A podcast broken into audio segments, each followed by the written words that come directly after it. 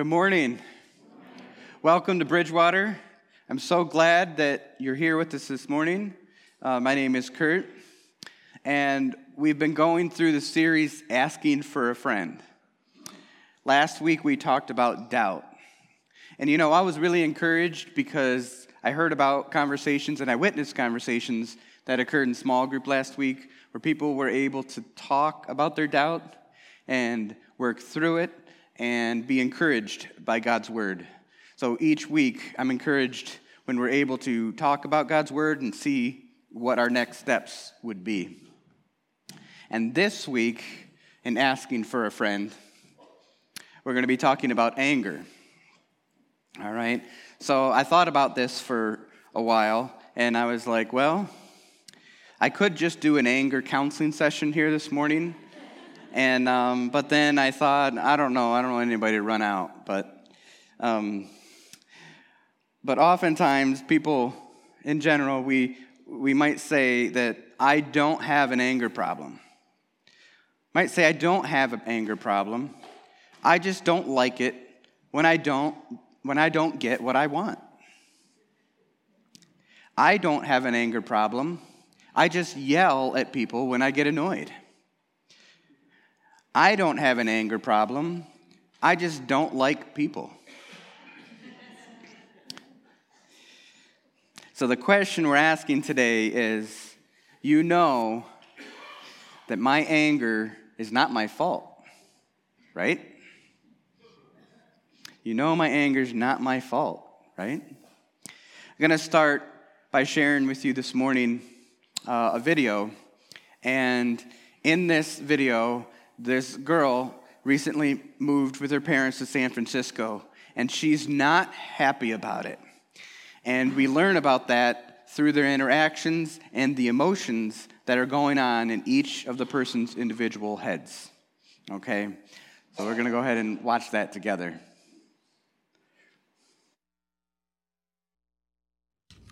So, as it turns out, the green trash can is not recycling. It's for greens, like compost and eggshells. Mm. And the blue one is recycling. And the black one Riley is. is acting so weird. Why is she acting so weird? What do you expect? All the islands are down. Joy would know what to do. That's it. Until she gets back, we just do what Joy would do. Great idea. Anger, fear, disgust. How are we supposed to be happy? Hmm? Hey, Riley, I've got good news. I found a junior hockey league right here in San Francisco. And get this tryouts are tomorrow after school. What luck, right? Hockey. Uh-oh, what do we do? Guys, uh, th- th- th- this, uh, here, you, you pretend to be Joy. Won't it be great to be back out on the ice? Oh yeah, that sounds fantastic. What was that? That wasn't anything like Joy. Uh, because I'm not Joy? yeah, no kidding. Did you guys pick up on that? Uh-huh. Sure did. Something's wrong. Should we ask her? Let's probe, but keep it subtle so she doesn't notice. So, how was the first day of school? She's probing us. I'm done. You pretend to be Joy. What? Okay, um, hmm. It was fine, I guess. I don't know. Oh, very smooth. That was just like Joy. Something is definitely going on. She's never acted like this before. What should we do? We're gonna find out what's happening, but we'll need support. Signal the husband. Ahem.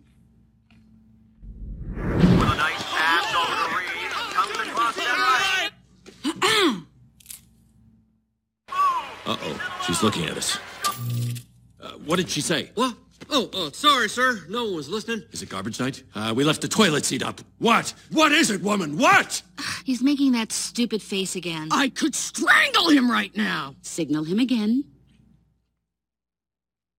Ah, so, Riley, how was school? Gotta be kidding me. For this, we gave up that Brazilian helicopter pilot?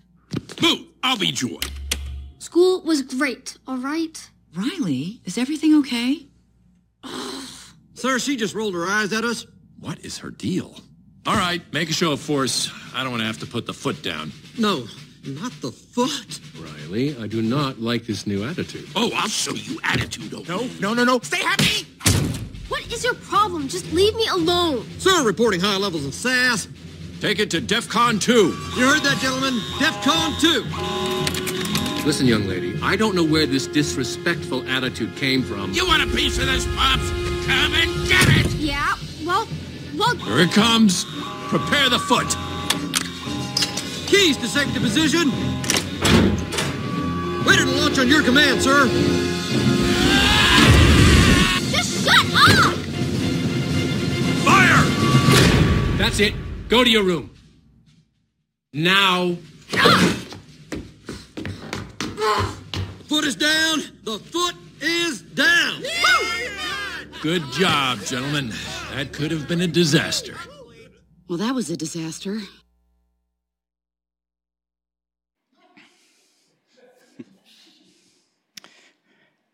So maybe that's what's going on throughout the week in your minds, all those interactions with the emotions.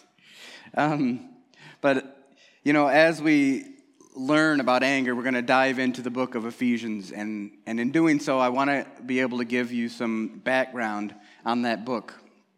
Um, Ephesians was written by the Apostle Paul, and the first three chapters in Ephesians, they talk about how we are called by God and that it's His work in us not our works, that produce salvation and good works.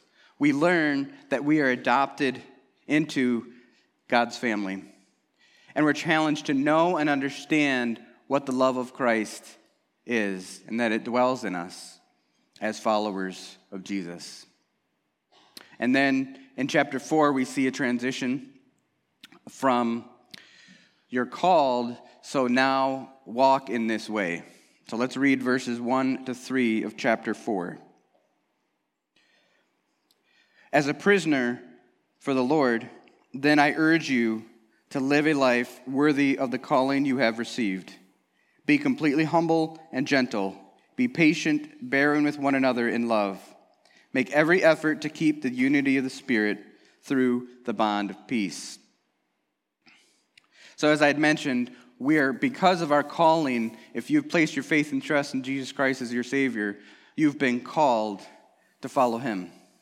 And we're supposed to walk in a manner that's worthy of that calling. In other words, there should be evidence in our lives that we belong to Jesus, that He has changed our lives. We're called to show patience and humility with a purpose. And that purpose is being united.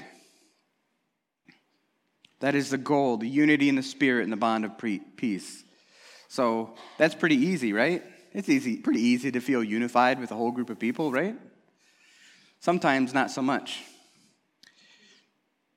But as Paul continues in that passage, he talks about the purpose of the church, the purpose of unity. And he continues in chapter 4 and he talks about how the believers should not be acting in, a, in the way that they did before they knew Jesus. To follow Jesus means that we think and we act differently than we did before. So then he goes on in verse 20 of chapter 4, and he says this that, however, is not the way of life you learned. When you heard about Christ and were taught in him in accordance with the truth that is in Jesus, you were taught with regard to your former way of life to put off your old self, which is being corrupted by its deceitful desires, to be made new in the attitude of your minds, to put on the new self, created to be like God in true righteousness and holiness. It's part of our identity that we now belong to Jesus. The Bible talks about us being new creations in Christ Jesus. As a result of that, we have a different identity and we're to live in that way practically. And so, how do we live in that way in a very practical way? It talks about putting off and putting on. So, I have a list here for you that talks about things that we need to be putting off and things that we need to be putting on as followers of Jesus.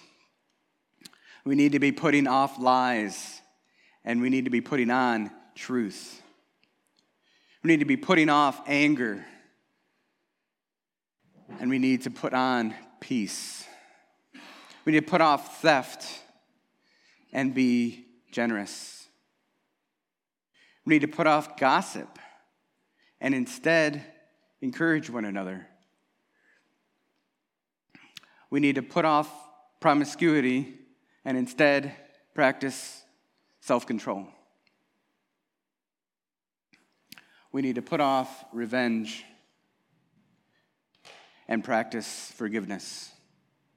We need to put off being controlled by being drunk with being controlled by the Spirit of God.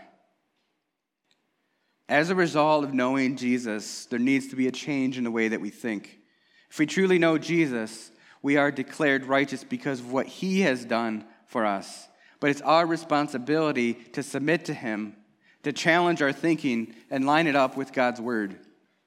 Just because something seems right or feels right does not make it right. God's word is the standard, and the Holy Spirit judges the motives and the intentions of our hearts.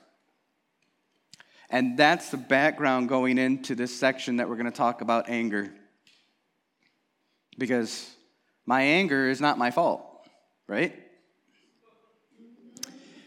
I'll tell you what anger is anger is an indicator that something is wrong. Anger is an indicator that something is wrong. This may mean that something is going wrong inside of us or the world around us. We don't know, we don't always know immediately what's wrong. We may begin initially with blame towards someone who has hurt or offended us in some way. And anger is not necessarily an evidence that you've been wronged, it's merely an indicator that there's a problem. It could be that someone has done something intentionally to hurt you, it could be that you misinterpreted events. I like how Aristotle puts it here. Anyone can become angry. That is easy. But to be angry with the right person to the right degree, at the right time, for the right purpose, in the right way, that is not easy. Anger is like a smoke detector that indicates that something is wrong. It tells us that we need to take action. But what kind of action? Let's continue in verses 25 and 26. Therefore, each of you must put off falsehood and speak truthfully to your neighbor, for we are all members of one body. In, in your anger, do not sin. Do not let the sun go down while you are still angry. I think it's important to point out that anger itself is an emotion. It's not necessarily in and of itself sin. But anger can lead us to sin. How often do we walk around with that smoke detector in life going off? It's blaring in our hearts and our minds. We're agitated, unnerved, short fused, and we're snappy with people. Others around us begin to notice this, but we're just not dealing with it.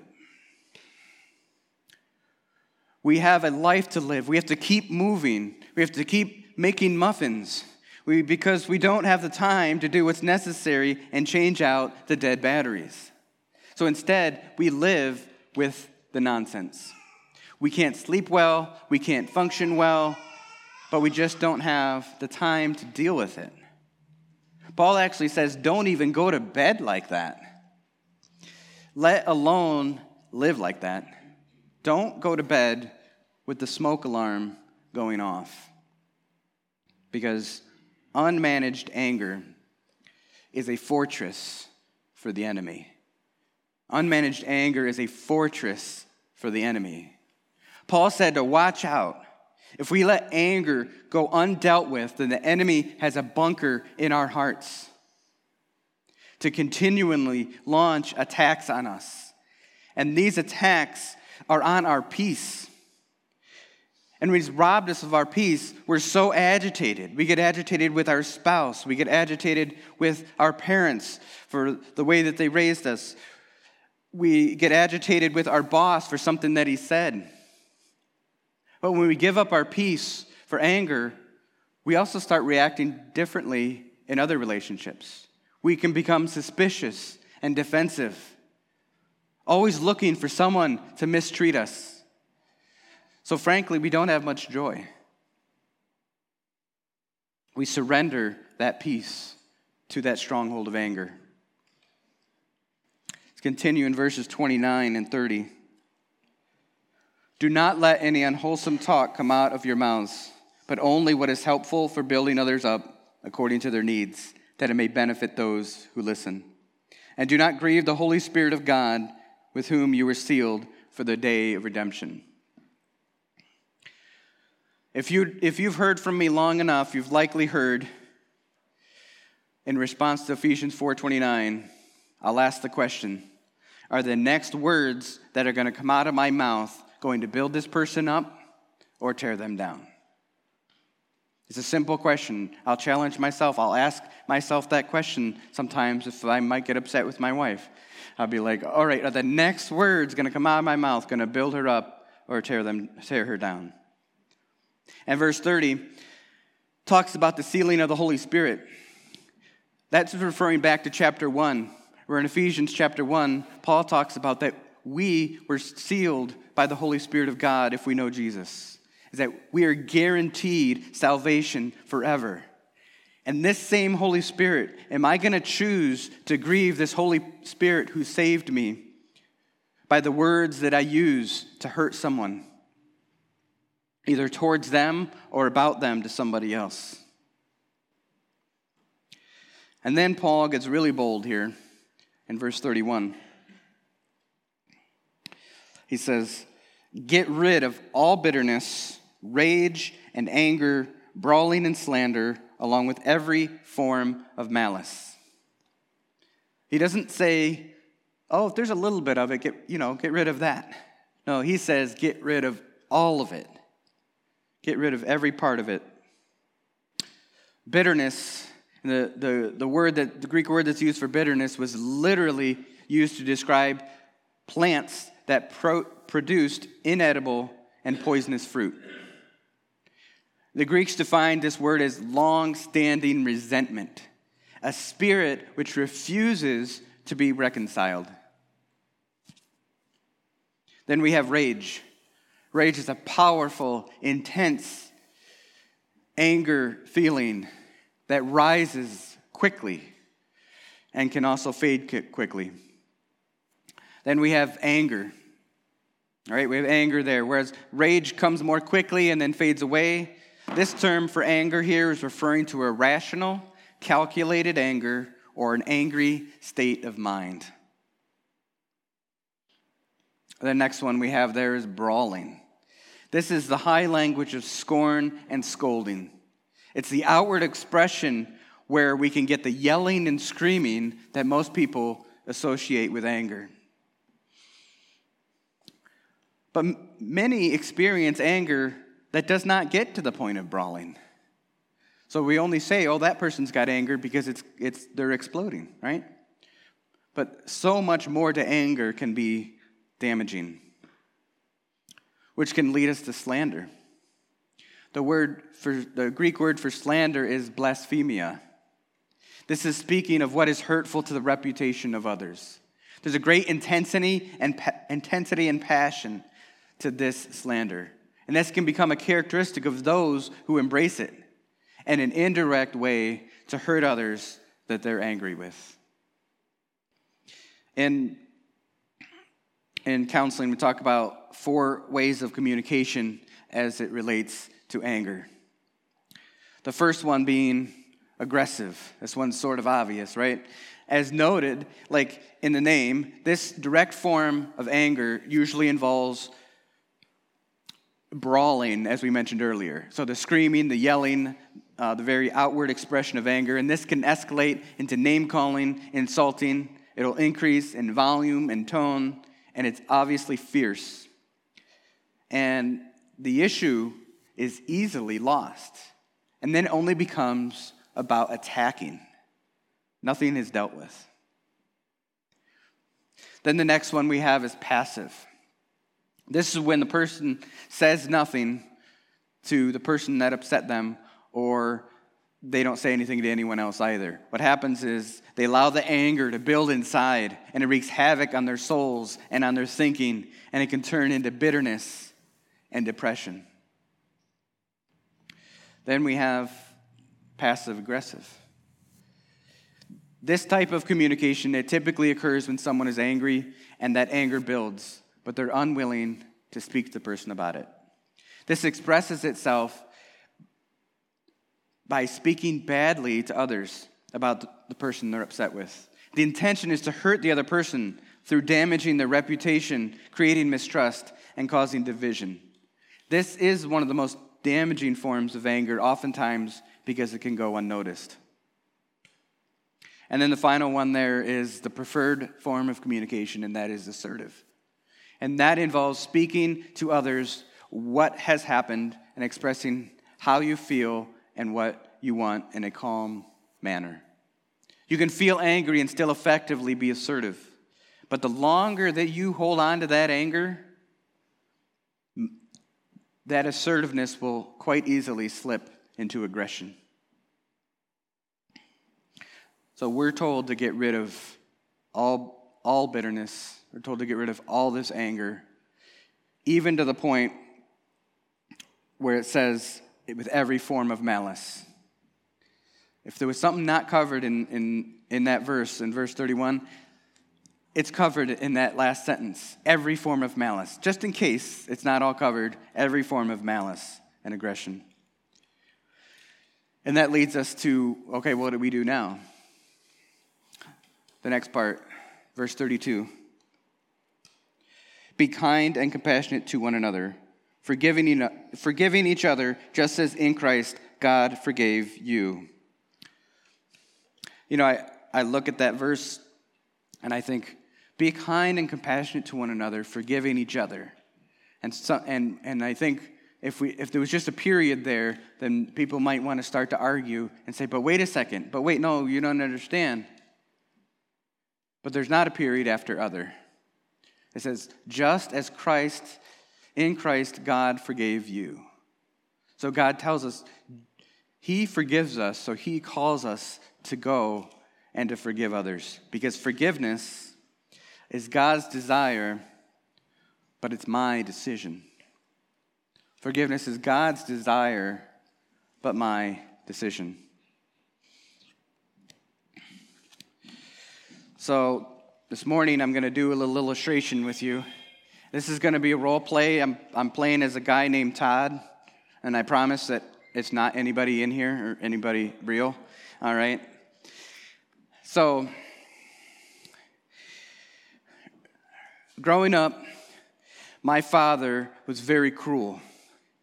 He would yell and scream at me, and he would uh, call me names. He would say that I was worthless. I was never going to amount to anything. And you know what? I'm going to hold that against him forever. I'm not going to ever, ever forgive him for that. And you know, then there was this guy in high school, and he talked behind my back to my girlfriend, and he caused me to lose my girlfriend.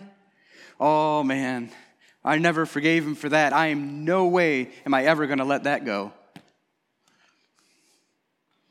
And then last year, my father forgot my birthday. And you know, I was trying to, I was trying to do the good Christian thing and I was going to forgive him, but nope, mm-mm.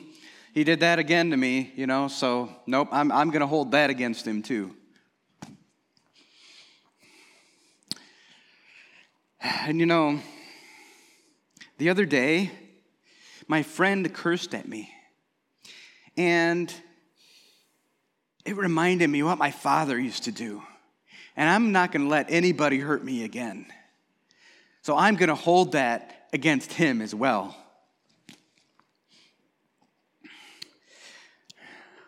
And then, you know what else?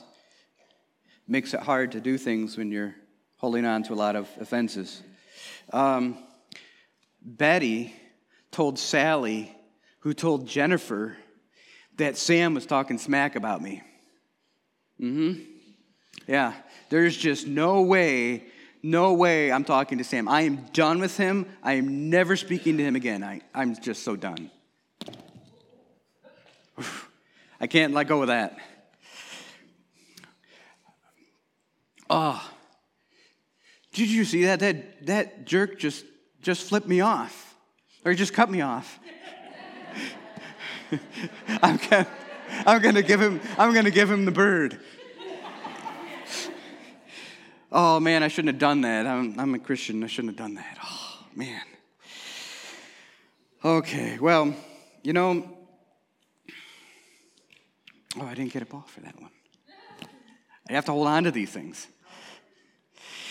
So, you know what? The other day, there was this guy that came into church here, and he, the way he looked at me, oh man, uh uh-uh. uh. I am, he looked, I, I don't know what his problem was. I'm totally not, I'm not going to speak to him. I know we're supposed to be nice at Bridgewater, but you know what? I hope he doesn't come to my small group. Oh, oh no. Oh, I cannot let one go. Oh. A- A- Adam, can you get that for me? Can you, can, can you just like bring it right up to me? Oh, thank you. Thank you for helping me hold on to my offenses. Thank you. And you know, I, I, I read God's word and I go to small group and I learn about God's blessing and God's peace that He offers to me. And oh man, I just, I want that and, and I, I want to have that peace so badly. Um, so, Lord, help me to have that peace. Oh, oh man. Oh, I, I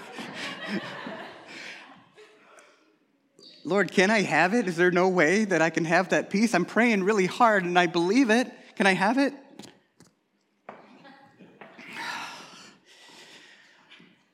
Well, you know, I think I better start letting some things go. You know, that guy that cut me off in traffic, I, I think, I don't know if I'll ever see him again, but, you know, I certainly, I, I, I forgive him. I'm, I'm, I'm going to let that go. I'm not holding on to that anymore. And you know, my friend who cursed at me, I'm, I'm going to forgive him too. I'm going to forgive him, and I'm going to let that go as well. You know, that guy that looked at me in that way, you know, I'm going to talk to him. I'm going to go up and talk to him, and I'm going to start to build a relationship with him. And guess what? I'm going to, I'm going to invite him to small group. Yep, I'm going to let that go. And my friend that talks smack about me, I'm going to go to him. I'm going to go to him and I'm going to talk to him. I'm going to let him know that it hurt and it wasn't right what he said. But you know what? I'm going to I'm going to let that go too. I'm going to forgive him. And then there's my dad who forgot my birthday, and it really hurt. But you know, I think, yeah, I mean, that's not, a, not that big a deal. I can, I can forgive him for that. So now, my friend, my friend who talked behind my back and caused me to lose my girlfriend in high school, I'm going to contact him through Facebook. I'm going to find him, and I'm going to apologize to him for all that I've held against him all these years and I'm going to forgive him, and I'm, I'm letting that go.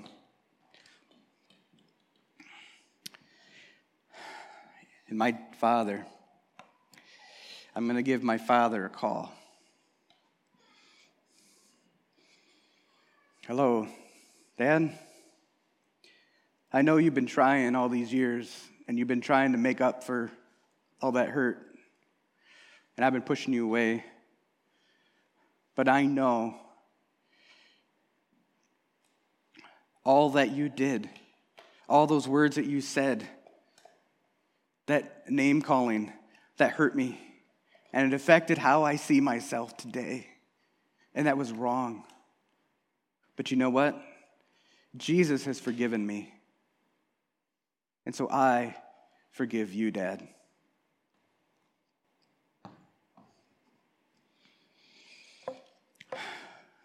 Lord Jesus, Please let me have your peace.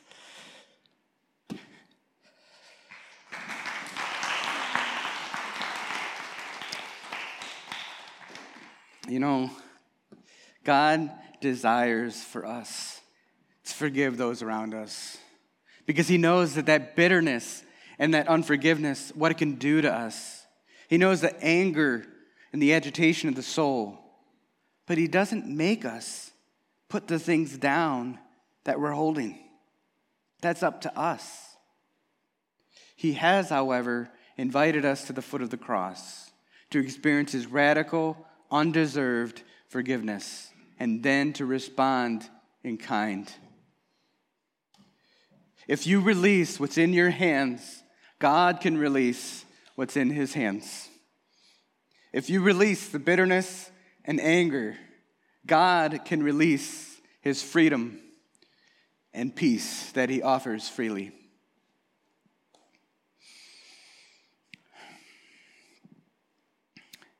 This morning, before we close, I want to give you six steps that you can use. On your way out, there is a magnet that you can get, and these are six steps when you get angry. Stop, you don't have to sin. Invite God to help. Ask, why am I so angry? Rethink, what do I really want out of this situation? Forgive as Christ forgave you. And then go and take appropriate action. This morning we're going to I'm going to pray and then we're going to do communion together.